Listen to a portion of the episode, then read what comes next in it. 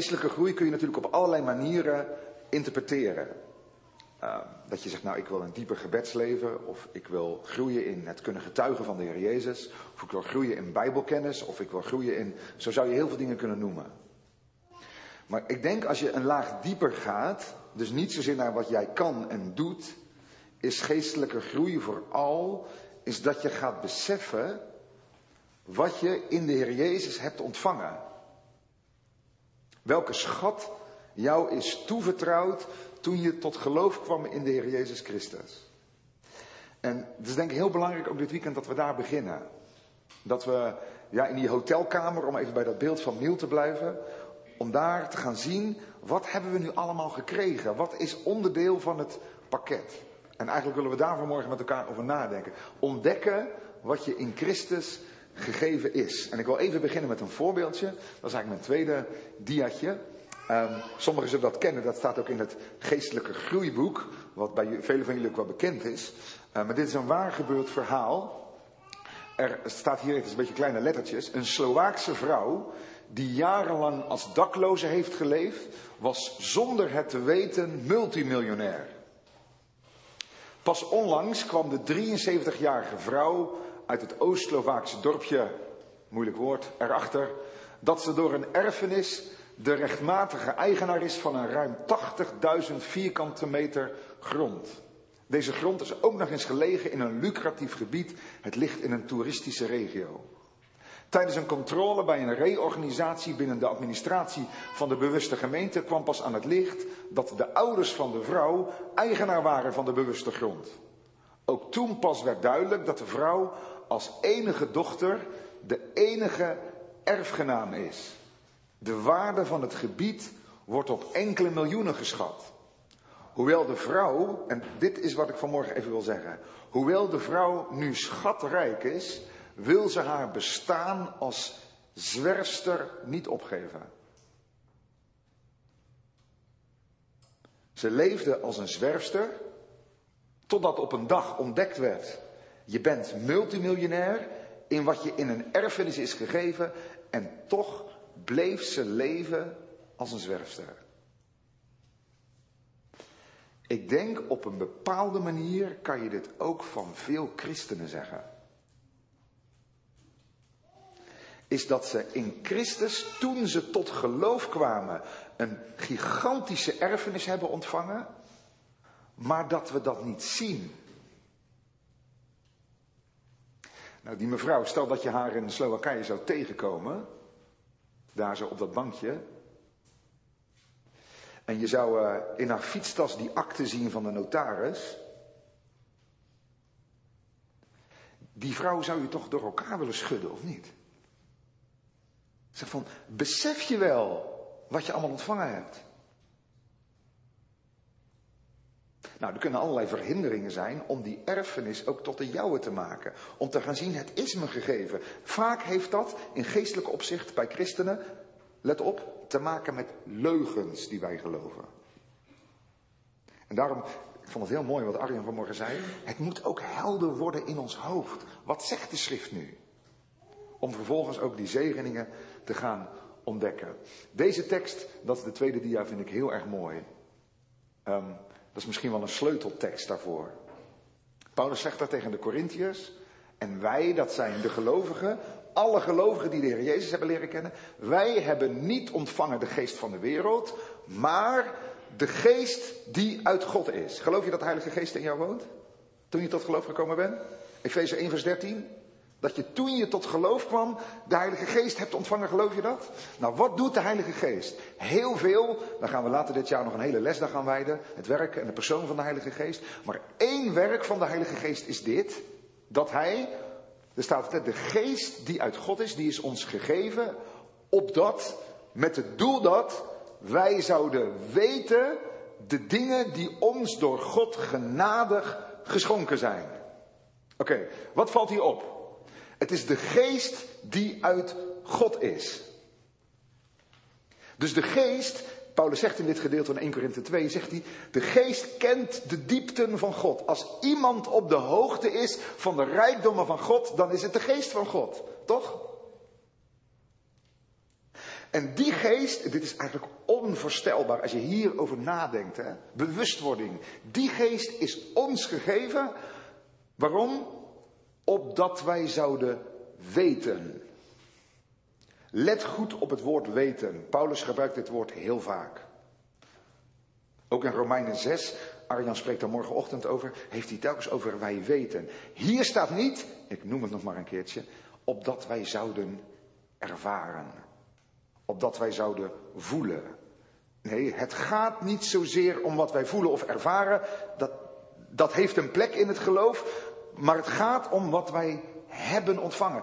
Die, die mevrouw daar op dat bankje net. Die moet je niet vragen. Hey, klop, klop, klop. Voel je je een beetje miljonair? Nee, je zegt, jij moet weten dat je miljonair bent. Je moet in je akte gaan kijken. Nou, de geest van God, ik vind dat mooi, opdat wij zouden weten. Daarom gaan we vanmorgen daar ook uit de Bijbel over lezen. De dingen, de zaken, hier mag je ook voor invullen deze tekst. De geestelijke zegeningen, de erfenis. Nou, met die woorden die Arjen net ook gebruikte. Die ons door God genadig geschonken zijn. Dus je moet vanmorgen niet op je stoel zitten. Als je beleidt de Heer Jezus te kennen, zeggen: Oké, welke zegen gaat er vanmorgen op mysterieuze wijze naar mij toe komen? Paulus zegt: Nee, de geest is je gegeven omdat je zou weten wat je reeds geschonken is. De dingen die je geschonken zijn. Nou, als je dit beseft, dat dit het werk van Gods geest is, je laten zien wat je in Christus is gegeven, broeders en zusters, dan is het heerlijk om met de Bijbel bezig te zijn. Dan is jouw Bijbelschooljaar en heel jouw geestelijk leven niet een opklimmen om steeds een beetje geestelijker te worden, maar het is eigenlijk een ontdekken van wat je reeds ontvangen hebt. En weet je wat dat geeft? En dat is belangrijk in deze tijd. Dat geeft ontspanning aan ons geestelijk leven. Ontspanning.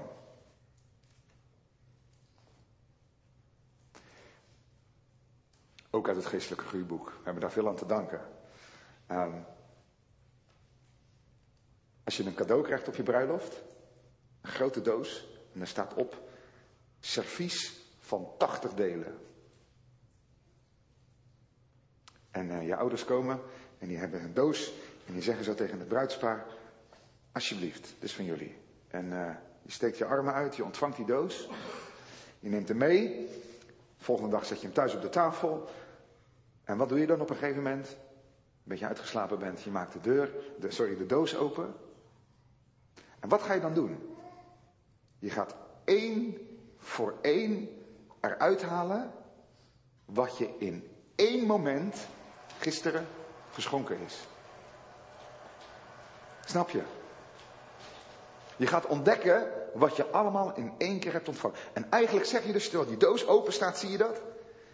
Uh, hier een, uh, een, kannetje, en daar een schoteltje, en daar zit uh, dit nog in, en dat nog in. Ook dat hebben we ontvangen, ook dat, ook dat.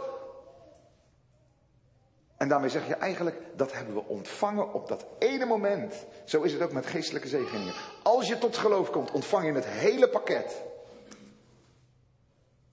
En geestelijke groei is dat je dat pakket gaat openmaken. En dat je één voor één gaat bewonderen wat je reeds ontvangen had. Heb je er een beetje zin in? Dat is mooi toch dit? Die ons, mooi hè, dat laatste woordje, dat staat helemaal aan bij gisteravond. Die ons door God genade geschonken. Weet je wat genade is? Free gift. Royaal, zonder tegenbetaling. Je had het tegenovergestelde verdiend. Je had een schop verdiend, maar je krijgt een zoen. Dat is genade. En dit wordt je geschonken. Weet je hoe dat komt dat we dit zo moeilijk vinden om dit te laten landen in ons leven? Het is zo tegennatuurlijk. Dat, dat je de hel verdiend hebt. Dat heb je. Allemaal, wij allemaal, met onze serieuze gezichten. We hebben de hel verdiend. We hebben de hel verdiend. We zijn afstammelingen van Adam en we voldoen totaal niet aan het beeld van God. We missen de heerlijkheid van God. God zou ons geen kwaad doen als hij ons allemaal in de hel zou sturen, als hij ons zou verdoemen. De veroordeling is rechtvaardig, maar God zegt we gaan het anders doen. In plaats van jullie te veroordelen, ga ik jullie zegenen. In mijn zoon, door het geloof ontvang je deze zegeningen. Nou, ik hoop echt dat de geest van God, tweede regeltje, jou helpt om jou te laten zien, om jou te laten weten, derde regeltje, wat je door God genade geschonken is. Laatste regel. We gaan lezen uit Lucas 15. Vanaf vers 14. Daar zie je namelijk iets van die geestelijke zegeningen die ik vanmorgen met jullie wil behandelen. Ik begin bij vers 11. En Jezus zei, een zeker mens had twee zonen. En de jongste van hen zei tegen zijn vader, Vader, geef mij het deel van de goederen dat mij toekomt. En hij verdeelde zijn vermogen onder hen. En niet veel dagen daarna maakte de jongste zoon alles te gelden en hij reisde weg naar een ver land en verkwiste daar zijn vermogen in een losbandig leven. En toen hij er alles doorgebracht had, kwam er een zware hongersnood in dat land en begon hij gebrek te lijden. En hij ging heen en voegde zich bij een van de burgers van het land. En die stuurde hem naar zijn akkers om de varkens te weiden. En hij verlangde ernaar zijn buik te vullen met de schillen die de varkens aten, maar niemand gaf hem die. En nadat hij tot zichzelf gekomen was, zei hij, hoeveel dagloners van mijn vader hebben brood in overvloed en ik kom om van honger. Ik zal opstaan en naar mijn vader gaan en tegen hem zeggen, vader, ik heb gezondigd tegen de hemel en tegenover u en ik ben er niet meer waard uw zoon genoemd te worden. Maak mij als een van uw dagloners. En hij stond op en ging naar zijn vader. En toen hij nog ver van hem verwijderd was, zag zijn vader hem. En deze was met innerlijke ontferming bewogen. En hij snelde hem tegemoet, viel hem om de hals en kuste hem. En de zoon zei tegen hem: Vader, ik heb gezondigd tegen de hemel en tegenover u. Ik ben niet meer waard uw zoon genoemd te worden. Maar de vader zei tegen zijn dienaren: Haal het beste gewaad tevoorschijn en trek het hem aan en geef hem een ring aan zijn hand en sandalen aan zijn voeten. En breng het gemeste kalf en slacht het en laten we eten en vrolijk zijn. Want deze mijn zoon was dood en is weer levend geworden.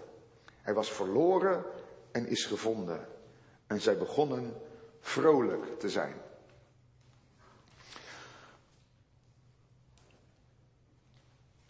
Wat ontvangt deze jongen als hij thuiskomt? Hij is ver van huis afgedwaald. Sommigen van jullie zullen dat wellicht herkennen uit je vorige leven. Dat je ver weggedwaald was. Je bent van de boerderij vertrokken.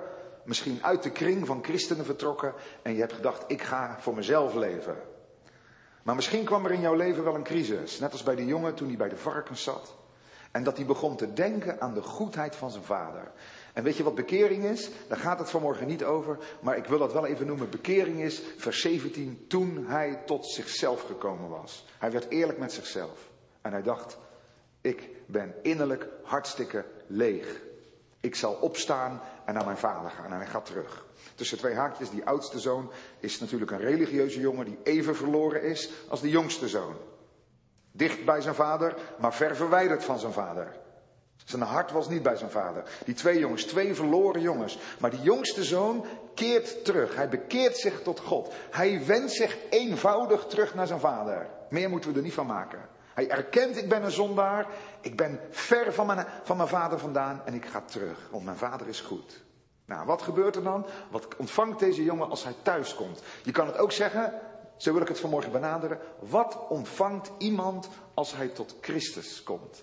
Nou, die boodschap wil ik vanmorgen met jullie overnemen. Nou, dit gebeurt als eerste. En toen hij nog ver van hem verwijderd was, zag zijn vader hem. En hij was met innerlijke ontferming bewogen en hij snelde hem tegemoet, viel hem om de hals en kuste hem. Misschien is dit vers een gelijkenis door Jezus uitgesproken tegen religieuze mensen.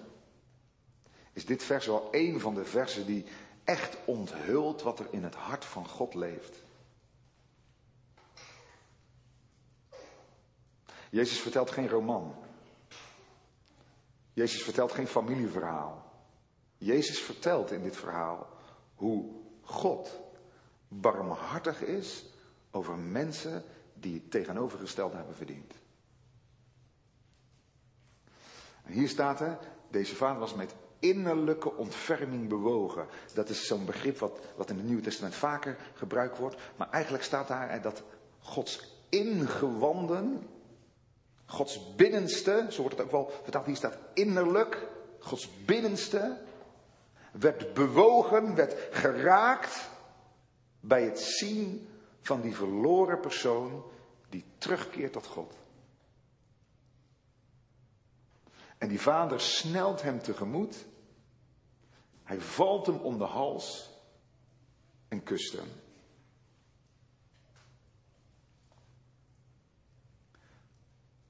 Dit zijn wel Bijbelversen om tijdens een wandeling of in je stille tijd over te mediteren.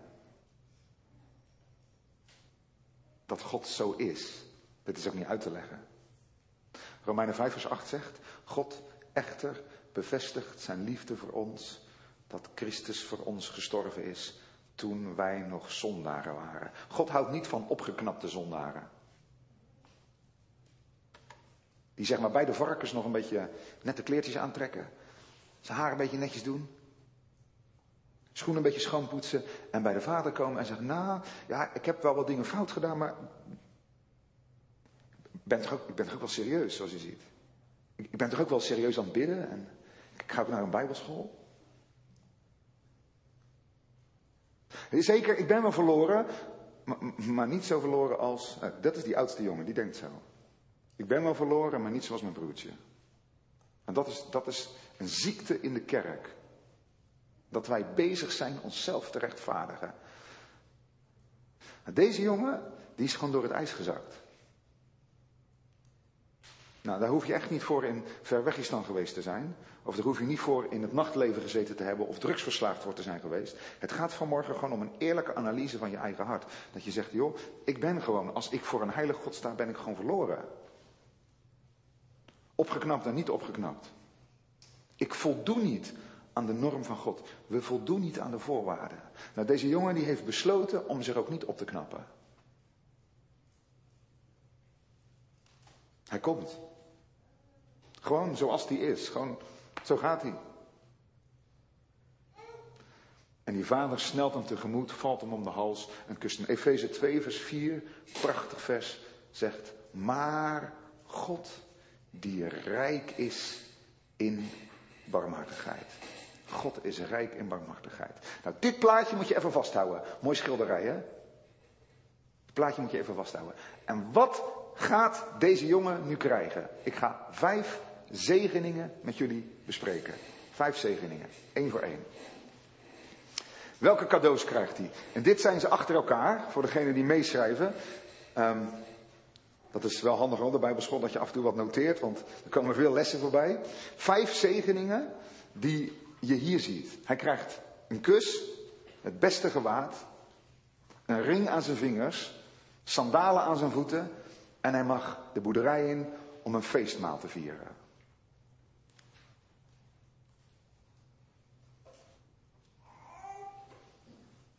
En die ga ik met jullie langslopen.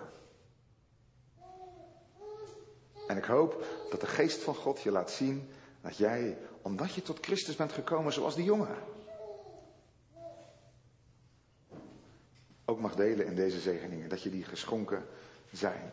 De eerste is de kus. Het kus, de kus is natuurlijk de verzoening. Het woord zoen zit in verzoening. En wat gebeurt er in die kus? Als die vader de jongen omhelst en hem kust. In het Oude Oosten heel gebruikelijk. Hier ook wel, deze tijd wat minder, maar in het evangelie is het zoiets moois. Is dat die vader, die waardige vader, hè, die, die vader vol elegantie. Zie je, die, dat was een man van statuur, snap je dat? Het was een heer. Die komt naar buiten en die omarmt die, die sloeber. En hij geeft hem een kus. Misschien had de jongen gedacht, daarom zegt hij stiekem nog, maak mij als een van uw huurlingen. Daar zit eigenlijk nog een beetje in, ik, ik zal wel terugbetalen. ga wel voor u werken. Dat zit zo diep bij ons, hè. Dat we tegen God zeggen, ga wel, ga wel wat terug doen. Ik heb het verbruikt, maar geef me de tijd om het terug te betalen, Heere God. Ik zal serieus gaan leven. Ik ga wel op, op, op het dak wonen, zegt hij. Ik ga wel in op de zolder wonen. Je hoeft me geen plek meer in de boerderij te geven. Op de zolder of in een buitenhuisje. En dan zal ik een huurling van u worden. Ik zal een slaaf van u worden. Maar die vader zegt, uh -uh, dat gaan we niet doen. Ik geef je een kus. En hier is, dit vind ik zo indruk, indrukwekkend, hè, dat God de Heilige een zondaar omhelst die daar komt gewoon in zijn zondigheid. En dat de vader zegt, ik geef je een zoen. En wat is die zoen? Die zoen is het beeld van de verzoening, de vergeving van de zonde. Paulus zegt, Efeze 1 vers 7, in hem hebben wij de verlossing door zijn bloed. Namelijk de vergeving van de overtredingen. Overeenkomstig de rijkdom van zijn genade. Vergeving van zonde. Juridischer gezegd, kwijtschelding van misdaden. Oké, ik pas dit even toe. Ik wil het even goed uitleggen. Vergeving van zonde is één geestelijke zegen. Dat is de eerste van de vijf. Wij denken vaak dat dat te maken heeft met, um, zeg maar, een bepaalde beleving. Maar waar het in feite om gaat, daarom heb ik dat woord kwijtschelding opgeschreven. Het gaat om een juridische vrijspraak. Lees de Romeinenbrief. God zegt, doordat ik jou vergeef, word jij rechterlijk vrijgesproken. Er is niets meer op jou aan te merken. En dat gaat over zonde van verleden, heden en toekomst. Ik heb lang gedacht in mijn leven dat toen ik tot geloof kwam dat ik vergeving van zonde kreeg. Ik zong uit volle borst op mijn kamertje. Welzalig hij, wiens zonden zijn vergeven, die van de straf voor eeuwig is ontheven. Heel sober en ingetogen, maar innerlijk juichte ik. Uiterlijk vond ik nog een beetje moeilijk. Maar ik was er ontzettend blij mee. Maar weet je wat ik dacht? God heeft mij vergeven van, ik was, ik was twintig toen ik tot geloof kwam, van de achterliggende twintig jaar. En zelfs de zonde van het heden, zelfs de zonde van, tot op dit moment, vanaf vanmorgen tot nu. Vergeven. Maar weet je hoe ik eigenlijk verder leefde? Dat alles wat in de toekomst, vandaag, morgen, overmorgen en de rest van mijn leven, fout zou gaan. Ja, dat, dat heeft God nog tegen me. En daardoor had ik de eerste maanden van mijn geestelijk leven, leefde ik van kind van God, geen kind van God. Kind van God, geen kind van God. Dus nu vandaag ook nog in, in sommige kerken wordt geleerd dat als je weer zondigt en je zou die zonde niet beleiden, dan ga je alsnog verloren. Oké, wie kan vanmorgen zeggen dat hij al zijn zonde uit heel zijn leven beleden heeft? Weet je hoe arrogant het is als we dat zouden beleiden? Dan hebben we echt een heel oppervlakkig begrip van zonde. Als we zeggen, nee, ik heb alles beleden, ik heb alles in orde gemaakt. Dan hebben we maar zoveel door van wat God in ons leven ziet. Maar weet je wat het geheim is? Hoewel wij maar een fractie van onze zonde daadwerkelijk beleiden, omdat we nog zo gebrekkig zien wat er in ons leven niet is als Christus, heeft God, als we tot geloof komen, de zonde van verleden, heden en toekomst uitgewist.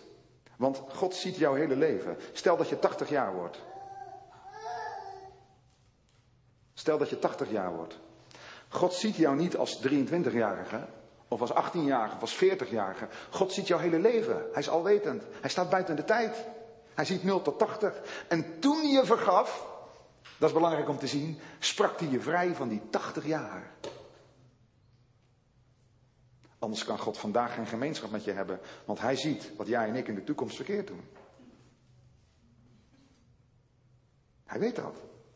Dus hij heeft ons echt vrijgesproken van verleden, heden en toekomst. En als, dit, als je dit begrijpt, hè, lieve broeder, zuster, dan word je echt vrij. Ja, zeg je, maar oké, okay, als ik dan zondig? Nou, wij beleiden onze zonde niet om opnieuw een kind van God te worden, maar we beleiden onze zonde omdat we een kind van God zijn en in het licht met Hem willen wandelen. Daarom willen we niet dat er een soort van vertroebeling in ons geestelijk leven is. Maar we weten, Romeinen 8 vers 1, voor degenen die in Christus zijn is er geen veroordeling meer. Ik ga je een persoonlijke vraag stellen. Want je zit goed te luisteren, vind ik heel erg mooi, maar ik stel je een persoonlijke vraag. Heb jij dit cadeau aanvaard? Heb je dit uit die doos gepakt? Zit je hier vanmorgen op je stoel? Dat je geweten vrij is.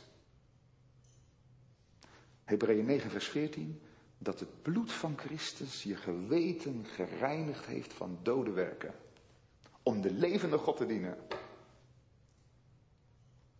Zit je hier vanmorgen op je stoel en weet je, God heeft niets meer tegen mij.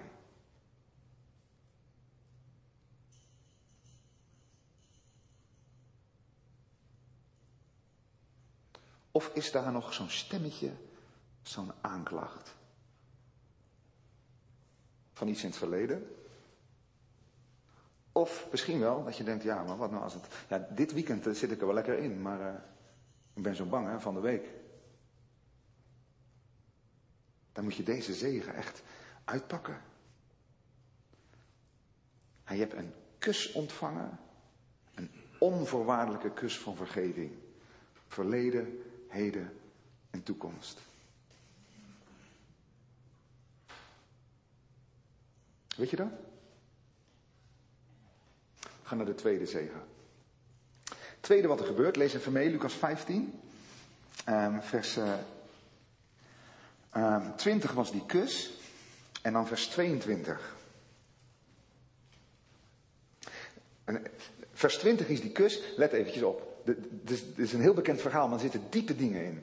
Vers 20 valt de vader hem om de hals en kust hem. En dan zie je in vers 21 dat die zoon zegt: Vader, ik heb gezondigd tegen de hemel en tegenover u. Ik ben niet meer waard uw zoon genoemd te worden. Hier zie je eigenlijk dat die zoon nog steeds denkt. Terwijl hij dus in de armen van zijn vader ligt, zegt hij: uh, Ik ben niet waard uw zoon genoemd te worden. Hij, eigenlijk protesteert hij nog een beetje. Nou, kan je dat begrijpen? Ja, wel van waar die vandaan komt natuurlijk. In die zin heeft hij een, gezond besef van zonde, van schuld. Maar, maar, je ziet, die vader heeft hem gekust en toch zegt hij, ik ben het niet waard. Dat is herkenbaar misschien. Is dat je je daar misschien moet je het even voorstellen dat je daar in de armen van God de Vader ligt. Ik bedoel dat niet platvloers. Je zult zien, hier op de Bijbelschool, wij geloven in een heilige, soevereine, ontzagwekkende God, bij wie we niet zomaar op schoot kruipen. We willen geen klein godsbeeld hebben. Maar het beeld van God is tweeledig. Hij is die grote God, maar hier en in heel veel andere gedeelten is hij ook die Vader die ons tegemoet komt. En dat is hier wat je ziet. Hij, hij zit daar in die armen, die jongen. Hij zit eigenlijk in die liefdesgreep van die vader. En weet je wat die jongen doet? Dan moet je even voor je zien. Eigenlijk doet hij, trekt hij zich een beetje los en zegt: Ik ben niet waard, zegt hij. Ik ben het niet waard. Dit doen veel christenen. Ik ben toch niet waard. Je kijkt naar jezelf. Maar ons probleem is dat we veel te veel bezig zijn met om naar onszelf te kijken. In plaats van dat we het hart van de Vader leren kennen. Wat wil hij? En dan zegt die vader, dat, dat moet anders. En daarom had hij die tweede zegen van stal, vers 22. Maar de vader zei tegen zijn dienaren, haal het beste gewaad tevoorschijn en trek het hem aan. Deze mantel, deze jongen krijgt een mantel omgelegd, een gewaad omgelegd. Um, dat is gebaseerd op Jezaja 61. Zie je die tekst hier onderaan? Waar staat? Jezaja zegt daar, ik ben zeer vrolijk in de Here, want hij heeft mij bekleed met de klederen van het heil. De mantel van de gerechtigheid heeft hij mij omgedaan. Dit is iets anders dan vergeving van zonde. Vergeving van zonde is dat we, ik leg het een beetje uh, wiskundig uit, is dat je van min duizend naar nul gaat. Begrijp je? Van verleden, heden en toekomst. Maar God zegt, ik breng je niet alleen uit die staat van schuld door je te vergeven van min duizend naar nul. Want dan kun je daar nog steeds in de armen van de Vader zeggen, ik ben het niet waard. God zegt, ik ga je een tweede zegen geven en dus nu ga ik je ook bekleden. Dat is positief. Het andere is negatief, hè? kwijtschelding van schuld. En de tweede is, nu ga ik je bekleden, behangen met de gerechtigheid van Christus. Dat betekent, God ziet jou niet als neutraal iemand die niet gezondigd heeft, die op nul staat. Maar God ziet jou als iemand die in Christus is. Dat als hij naar jou kijkt, dat hij jou ziet als Christus. Je zou kunnen zeggen dat is van nul naar 2000. Dit wordt vaak door elkaar gegooid. In sommige kerken wordt geleerd dat vergeving van zonden het eindpunt is. Als je het al kan bereiken. Echt dramatisch. We zien niet wat het vaderhart van God is, wat de geestelijke zegen is. Dan leven we als die Slovaakse zwerfster, die zogenaamd heel bescheiden zegt, nee, nee, nee, nee, ik slaap op mijn bankje, want ik ben het niet waard. Het klinkt heel vroom, maar het is eigenlijk gewoon onbeschoft. Want het is je gegeven. God zegt, ik bekleed je met de mantel van de gerechtigheid. Ik zie jou niet alleen als vergeven van min 1000 naar 0, maar ik zie jou in mijn zoon van 0 naar 2000. Begrijp je dat? De mantel, God ziet ons in de volmaaktheid van Christus. Ik vind die tekst uit Efeze 1, nou, hebben we vanmorgen een stukje uit gelezen, daar staat, tot lof van de heerlijkheid van zijn genade, waarmee hij ons begenadigd heeft. Daar staat letterlijk, aangenaam gemaakt heeft. Aangenaam gemaakt heeft in de geliefde. En van, um, um, ik heb dat wel eens eerder uitgelegd. Maar ik kan hier toch eigenlijk geen genoeg van krijgen. Dus ik denk, ik ga dat toch nog een keertje laten zien. Um, wat gebeurt er nu eigenlijk? Als God ons, die tweede zegen, bekleedt met de gerechtigheid van Christus. Nou, dat is eigenlijk dat, die, jongen die zit, zit, daar een beetje te mokken hè, in, in, de armen van zijn vader. Zegt, ben niet waard uw zoon genoemd te worden, vers 21. En dan zegt die vader, vers 22, haal het beste gewaad. En wat er dan eigenlijk gebeurt, is dat die jongen op dat moment ingepakt wordt in de gerechtigheid van Christus. Mijn hoofdje zie je nog, maar het gaat eigenlijk helemaal. En wat betekent dit nu? Kijk, dit is het gewaad van zijn zoon. Dit is de gerechtigheid van Christus. Met andere woorden, God ziet jou. Dit is dat zinnetje wat Paulus zegt. In Christus. Dat betekent, lieve mensen, dat als God naar ons kijkt, hij Christus ziet. En weet je wat hij van Christus zegt? Dit is mijn geliefde zoon, in wie ik al mijn welwagen heb. Als je zegt, vergeving van zonde, die kust, dat is alles. Dat is toch maar een heel klein gedeelte. Het is veel meer. Het is de heerlijkheid van Christus. Wie zou vanmorgen kunnen uitleggen? Ik niet. Ik sta in die zin, ik, ik bedoel dat niet vals bescheiden, maar ik kan hier maar gewoon eigenlijk een beetje van stamelen.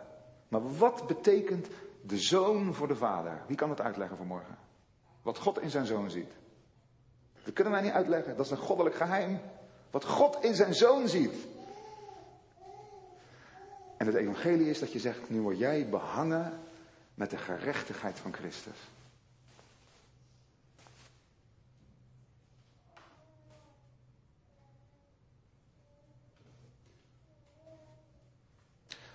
Nu zou je kunnen denken, oké, hoe, uh, hoe doe je dat dan? Nou, je moet niks doen. Dat is het probleem, je moet niks doen. Hoe maak ik dit praktisch? Je moet niks praktisch maken, je moet het bewonderen, je moet het aanbidden. Als je dit ook gaat, als dit voor je land, hè, door de geest van God, die jou laat zien wat je in Christus gegeven is, weet je nog? Als dit voor jouw land, misschien vanmorgen opnieuw, dan stopt ook dit gebed. Heren, wilt u mij?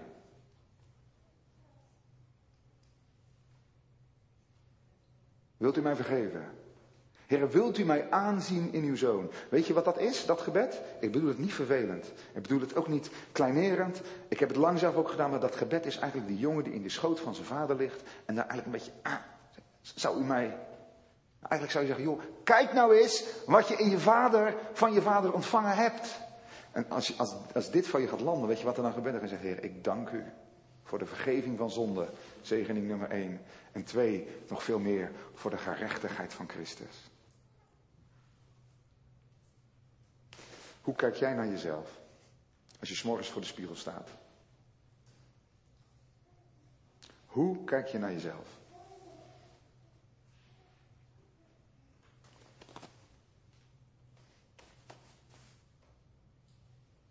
Veel mensen worstelen, eerlijk gezegd, veel mensen, ik denk velen onder ons ook, ik heb daar zelf ook veel mee geworsteld, worstelen met identiteitsvragen. Wie ben ik en wat is mijn waarde? Dat lied van Christian Verwoerd, wat we net hebben meegezongen, dat beschrijft eigenlijk dit. In hem ben ik rijk gemaakt. God ziet mij zo. Oké, God is tevreden met jou. Dan mag jij stoppen met te mopperen over jouw ontevredenheid met jezelf. Maar dan mag je zeggen, oké, ik mag leren om ook mijzelf te aanvaarden omdat ik door God ben aanvaard. Echt een belangrijke les. Weet je wat er dan gebeurt? Dan word je ook bevrijd van jezelf. Van dat voortdurend in de spiegel kijken. Doe ik het goed? Word ik gewaardeerd? Je, je gaat eigenlijk kijken naar hoe God naar je kijkt. En daar kom je tot rust. Het kan wel een proces zijn natuurlijk. Hè? Het is wel een proces. Soms heb je er ook andere mensen bij nodig die, die je dat laten zien. Maar dit is zo'n geweldige waarheid. Mijn vraag is aan jou. Heb je jezelf leren zien als door de ogen van God, als geheiligd in Christus? Misschien zeg je, daar ben ik nog niet aan toe. Ik ben nog maar net christen. Laat mij maar even bij die eerste zegen. Hoe begrijpelijk ook, we hebben vanmorgen geleerd, deze zegeningen zijn je gegeven. En je mag ze met de Heilige Geest samen uitpakken, gaan zien. We gaan naar de derde. Het derde is, vers 22b, daar staat, lees even met me mee. Ik lees even het hele vers. Haal het beste gewaad tevoorschijn, trek het hem aan en geef hem een ring aan zijn hand. Dus deze jongen krijgt een ring aan zijn hand. Um, de ring, staat hier, was het zegel dat bewees dat iemand zoon of dochter was. Dat betekent, je was niet langer een slaaf, maar een zoon of een dochter. Wat was het verschil tussen een zoon en een slaaf? Wat is het verschil tussen een zoon en een slaaf? Ja, de zoon deelt in de erfenis. Even tussen twee haakjes. De Bijbel spreekt, spreekt over christenen ook als zijnde slaven. Paulus zegt bijvoorbeeld, ik ben een slaaf van Christus. Dat, dat heeft te maken met onze gehoorzaamheid aan hem. Daar zullen we later dit jaar ook zeker nog over nadenken. Maar we moeten met twee woorden spreken. We zijn slaven als het gaat om onze gehoorzaamheid en dienstbaarheid aan Hem. Maar als het gaat om onze relatie tot Hem, snap je dat? Zijn we kinderen. En kinderen is eigenlijk in de Bijbel nog, dat betekent kleine kinderen. Johannes zegt kleine kinderen. Maar hier staat zonen en dochters. Romein 8 zegt we hebben de geest van het zoonschap ontvangen. En zoonschap is, God rekent met ons als volwassen zonen en dochters die de erfenis in ontvangst nemen. Want kinderen nemen geen erfenis in ontvangst, die staan onder voogden. Zegt Paulus in de gelaten brief. Je zit in de onder voogdij. Maar als je tot een volwassenheid gekomen bent, als je een zoon geworden bent, en je mag je ook zeggen dochter, dan mag je de erfenis in ontvangst nemen. En die erfenis werd in vroeger tijden, zonen droegen ringen aan hun handen. Daar stond dan de naam van de vader in. En daardoor wist je, ik, ho, ho, ho, ik ben niet een slaaf, maar ik ben een zoon. Daar loopt de zoon. Daar loopt de erfgenaam. Nou, deze jongen krijgt, hey, niet, let op hè, niet na maanden werken na zijn terugkeer. Dat die vader zegt, nou, ga het eerst maar eens even bewijzen. Hier, ga maar eens even dat hooi daar uitrijden. En verzorg maar eens die koeien en die varkens een paar beesten. Daar heb je een beetje ervaring mee inmiddels. Een paar maanden, dan komen we terug. Dan gaan we praten. Weet je wat dat is? Verdienmodel. Maar weet je wat de rechtvaardiging is? Is dat je, wanneer je tot Christus komt voor de eerste keer, dan geeft God je een tien. Geeft God je een tien. Hij zegt niet, hier heb, je, hier heb je je taken en na een paar maanden of na een paar jaar, dan ga ik je een cijfer geven. Zes en een half. Leuk geprobeerd, net voldoende. Dit zit zo diep in ons denken, dat verdienmodel, dat verdienen en belonen. Verdienen en straffen. Maar hier zie je dat en dat is in het hele plaatje, dat God je krijgt een tien. Heb je eens meegemaakt op je studie? Je ging een nieuw vak volgen, een moeilijk vak. Je komt bij de, in de college of uh, in de lessen. En de docent zegt, oké, de komende maanden hebben jullie les van mij. We gaan een moeilijk vak doen. Maar ik heb één geruststellende mededeling van jullie. Jullie doen, sluiten straks dit vak af, hè, na vier maanden. Maar jullie krijgen allemaal een tien. Jullie krijgen allemaal een 10. Dat is ingevuld bij deze hier. 10. studiepunten gaan binnen. Zo. Dan kunnen we nu ontspannen van de lesstof gaan genieten. Ontspanning. Je bent een zoon. Je deelt in de erfenis. Efeze 1, vers 5. Ik heb telkens die link naar Efeze 1. Zie je dat? Die drie versen. Hier ook. Hij heeft ons voorbestemd om als zijn kinderen te worden aangenomen. Letterlijk geadopteerd. Door Jezus Christus in zichzelf overeenkomstig het welbehagen van zijn wil. God heeft ons voorbestemd om zijn kinderen te worden. Hier heb je adoptie. Dit is adoptie. Efeze 1 vers 13. In hem bent u ook toen u tot geloof kwam verzegeld. Dat is de zegelring met de Heilige Geest van de belofte. Dus je zou kunnen zeggen dat de Heilige Geest die in ons woont, is eigenlijk die geestelijke ring. Vooruitbetaling van de erfenis die straks nog helemaal volgt. Dat zegt hij daar hier, die het onderpand is van onze erfenis. Oké, dit is de derde zegen. Draag jij de ring? De ring is de Heilige Geest. Die iedere christen ontvangen heeft toen hij tot geloof kwam. Staat Efeze 1 vers 13. In hem bent u ook toen u tot geloof kwam. Verzegeld met de Heilige Geest. Die het onderpand is van onze erfenis. Wat een mooie geestelijke zegen. Dank u, Heere God, voor dit geweldige voorrecht. Dat ik niet langer een slaaf ben, maar dat ik een zoon, een dochter ben. We gaan naar de vierde zegen. Kijk in vers 22 het laatste stukje. Geef hem een ring aan zijn hand en sandalen aan zijn voeten. Misschien denk je in de eerste oogopslag sandalen. Ik ben niet zo'n fan van sandalen. Nou, sandalen hebben natuurlijk een symbolische betekenis. Sandalen staan voor een nieuw leven. Hier zou je kunnen zeggen, een nieuwe levenswandel. Nou, ik heb als eerste, even als punt bij die sandalen. Dat betekent, je gaat nu nieuw door het leven. Die, die jongen gaat vanaf nu anders leven. Hij gaat niet meer op blote voeten als een slaaf door het leven, maar hij krijgt sandalen aan. En dat betekent, daarmee gaat hij waardig wandelen. Dat is een begrip uit, die Paulus vaak gebruikte. Wandelwaardig. Nou, dat kan je je wel afvragen. Als je tot de Heer Jezus bent gekomen, is dat je zegt, oké, ik heb vergeving van zonde ontvangen, prijs de Heer. Ik heb de gerechtigheid van Christus ontvangen. Ik ben aangenaam in Gods oog, prijs de Heer. Ik heb de ring ontvangen, ik ben geadopteerd als kind, prijs de Heer. Maar nu, hoe moet ik gaan leven? Ik, als ik nog datzelfde corrupte hart heb als eerst, nou weet je wat zo mooi is? God heeft daar een voorziening voor gegeven. Dat wij na onze bekering ook anders kunnen leven. Dus de misdadiger wordt niet alleen vrijgesproken voor de rechtbank. Dit moet je onthouden. Hij wordt niet alleen vrijgesproken, hij wordt ook veranderd. Hij wordt innerlijk vernieuwd. En dat noemen we de wedergeboorte, die Nicodemus niet kon vatten. Wat? Opnieuw geboren worden? De rechtvaardiging is iets wat God aan ons doet, wat Hij voor ons doet. De wedergeboorte is iets wat Hij in ons doet. Dus je staat daar, vrijgesproken, behangen met de mantel van de gerechtigheid. Je krijgt een, een ring aan je voeten, sorry, aan je vingers. En jij hebt die vraag, maar hoe ga ik dan nu als een zoon leven? Ik, ik ben zo bang voor mezelf. Ik weet nog wat ik onlangs gedaan heb. Ik liep weg. Ik ging naar die varkens. Ik ging, nou ja, uw goed met hoeren en tollenaren doorbrengen. Nou, weet je wat God zegt? Daar heb ik ook een voorziening voor. Ik ga ook iets in jou doen. Ik ga ook jouw hart aanraken. Ik ga jouw stenen hart wegnemen. En ik geef je een vleesen hart. Dat is de wedergeboorte.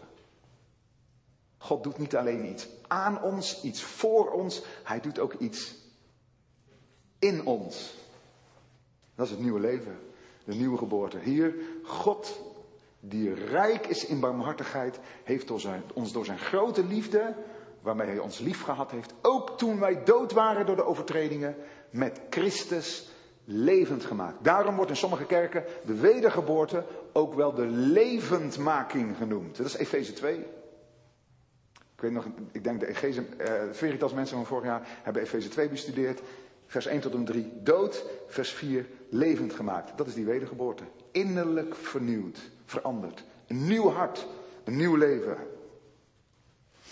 Um, en ik geef daar even drie plaatjes bij. Die zijn heel bekend. Dit is de zondaar. Op zijn best. Genietend van de zonde.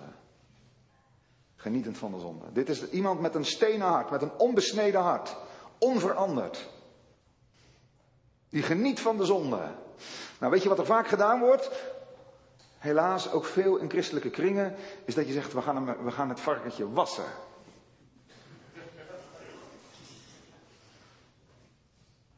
We stoppen hem in de wasmachine. Hij ziet er heerlijk uit. Ik denk dat hij hem lekker ruikt, denk je niet? Die, die, die wil je toch wel even op schoot houden. Nou, één ding weten wij allemaal. Dat is een heel bekend voorbeeld, maar ik noem het toch vanmorgen. Als je dit beest, als je de achterdeur openzet, dan rent hij naar buiten en hij gaat weer heerlijk in de modder. Weet je hoe dat komt? Dat is zijn aard, zijn natuur. Onverbeterlijk zondig. De oude mens. En God heeft ervoor gekozen om in het leven van zijn kinderen niet op te knappen. Dit. God zegt niet, nou, ik heb je wel behangen met mijn gerechtigheid, ik heb je wel vergeven, maar weet je, ga, ga nu maar proberen om een beetje beter te leven. Ja, je, je, ik weet wel, je wil alleen maar zonde, je wil alleen maar in de modder leven, maar doe je best maar om een net varkentje te zijn. Dat is hopeloos. Dat is echt, dat is eigenlijk heel verdrietig. Het is heel verdrietig als je niks anders wil dan in de modder leven en je moet eigenlijk uh, netjes op de bank zitten. Nou, je kan dat varkentje op de bank zetten en hij ziet zijn vriendjes buiten spelen in de modder en hij is doodongelukkig. Want hij wil in de modder zijn. Dat is de natuur. En weet je wat de wedergeboorte is? Dit is echt geweldig. God zegt, wij pakken die natuur van jou aan. Van binnen naar buiten. Je krijgt een nieuwe natuur. Weet je wat die nieuwe natuur is? Die kan je vergelijken. Dit gaat hem dus niet worden. Die kan je vergelijken met een poes. Kan een poes in de modder vallen? Zeker. Maar hij wil het niet.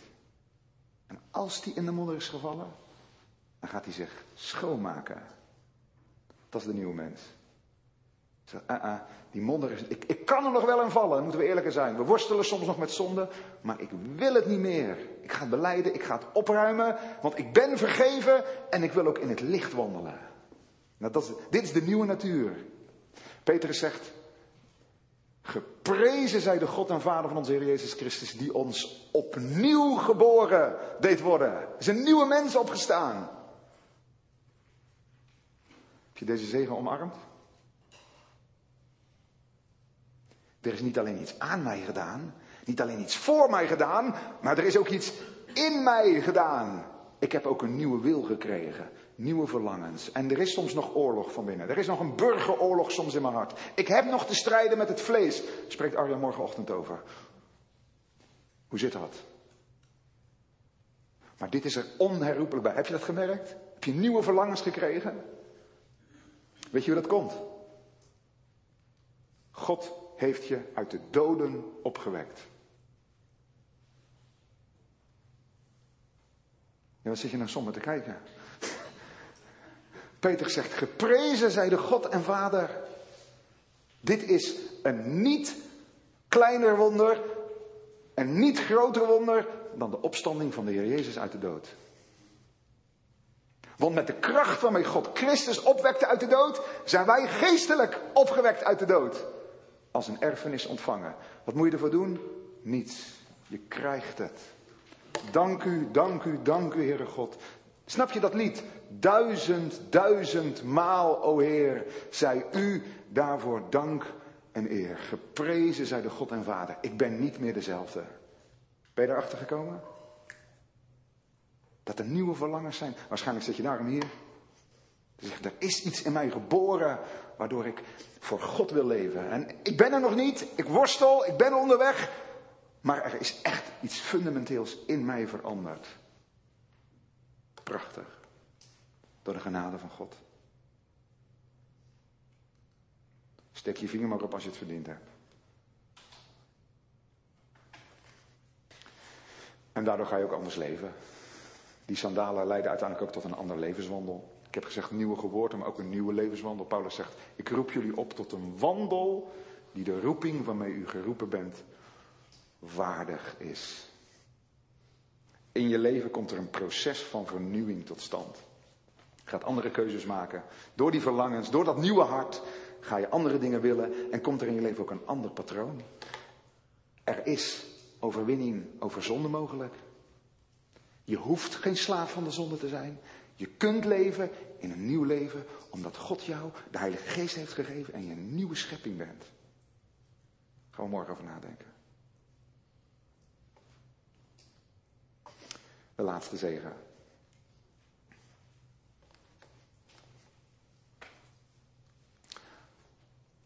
Vers 23. En breng het gemeste kalf en slacht het en laten we eten en somber zijn. Vrolijk zijn. Welke stemming past een christen? Een stemming van vrolijkheid. Misstaat je niet hoor. Een glimlach op je gezicht. Op je geestelijke gezicht. Want, wat staat hier? Wat is de vijfde zegen? En misschien is dit wel eigenlijk de mooiste zegen. Ik denk, nu draai ik het even om. Ik hoop dat je dit meemaakt. Ik denk dat dit voor God de grootste zegen is.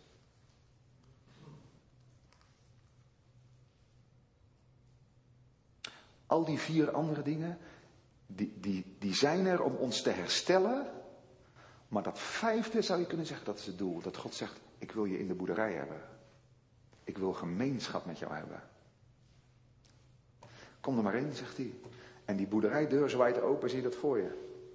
En er wordt een gemeste kalf geslacht. Dat betekent, God nodigt je uit aan zijn tafel, gemeenschap met hem. En de boerderij staat open en die vader zegt, je mag, ga maar naar binnen. Ga maar. Daar had ik wel een foto van willen zien, hè. Die jongen die daar zit, behangen met zijn oergewaad en zijn schoenen en zijn ring, die daar aan tafel zit. En die om zich heen kijkt in het gezicht van zijn vader ziet, hoe zou die vader gekeken hebben? Je kan natuurlijk heel erg kijken naar redding. Wat betekent dit voor mij? Dat is, denk ik, zeg maar, jeugdig geloven. Wat betekent het voor mij? Ik en mijn geestelijke groei, ik en mijn redding. Maar weet je wat een stapje verder is? Wat betekent dit nu eigenlijk voor de vader? We zongen vanmorgen, ik vond het echt heel mooi dat Arjen dat lied had uitgekozen. Zijn oog rust zo teder op mij. Hier zitten vaders hè, in de zaal. Heel wat van jullie zijn vader. Je ziet je kind bij het ontbijt. Ik ga afronden, het is tijd. Nog even dit. Je ziet je kind bij het ontbijt. Je ziet het naast je zitten en zijn boterhammetje met pindakaas eten. En jij zit van een afstandje te kijken.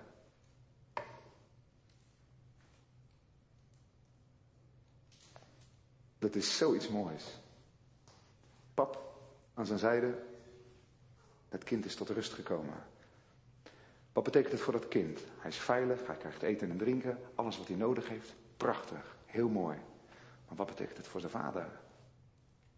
Dat je naar je kind kan kijken, dat je, dat je echt kan genieten.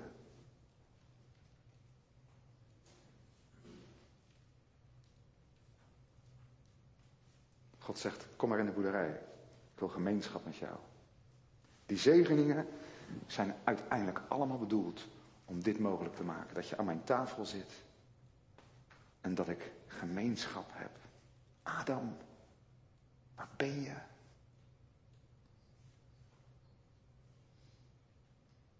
En dat wordt in Christus hersteld. Daar zit je dan bij de Vader. En daar ik mag wonen in zijn konings paleis. Gemeenschap met God. Jezus zegt, de Vader zelf heeft u lief.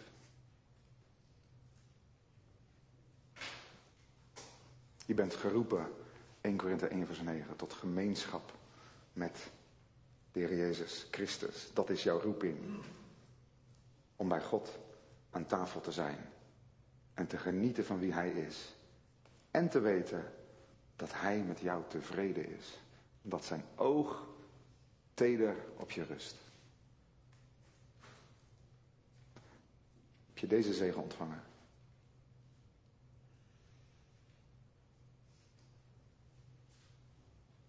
Of ben je nog aan het werk buiten de boerderij? Misschien zeg je vanmorgen, ik ben eigenlijk hopeloos met mezelf bezig. De boodschap van vanmorgen is eigenlijk echt, je hebt het ontvangen. In Christus. God daarvoor alleen de eer. Maar God wil dat je ervan geniet. Met het voorbeeld van Niel. Dat eert de Vader. Dat wij aan tafel gaan en zeggen, dank u wel Heer. We maken royaal gebruik van uw voorzieningen.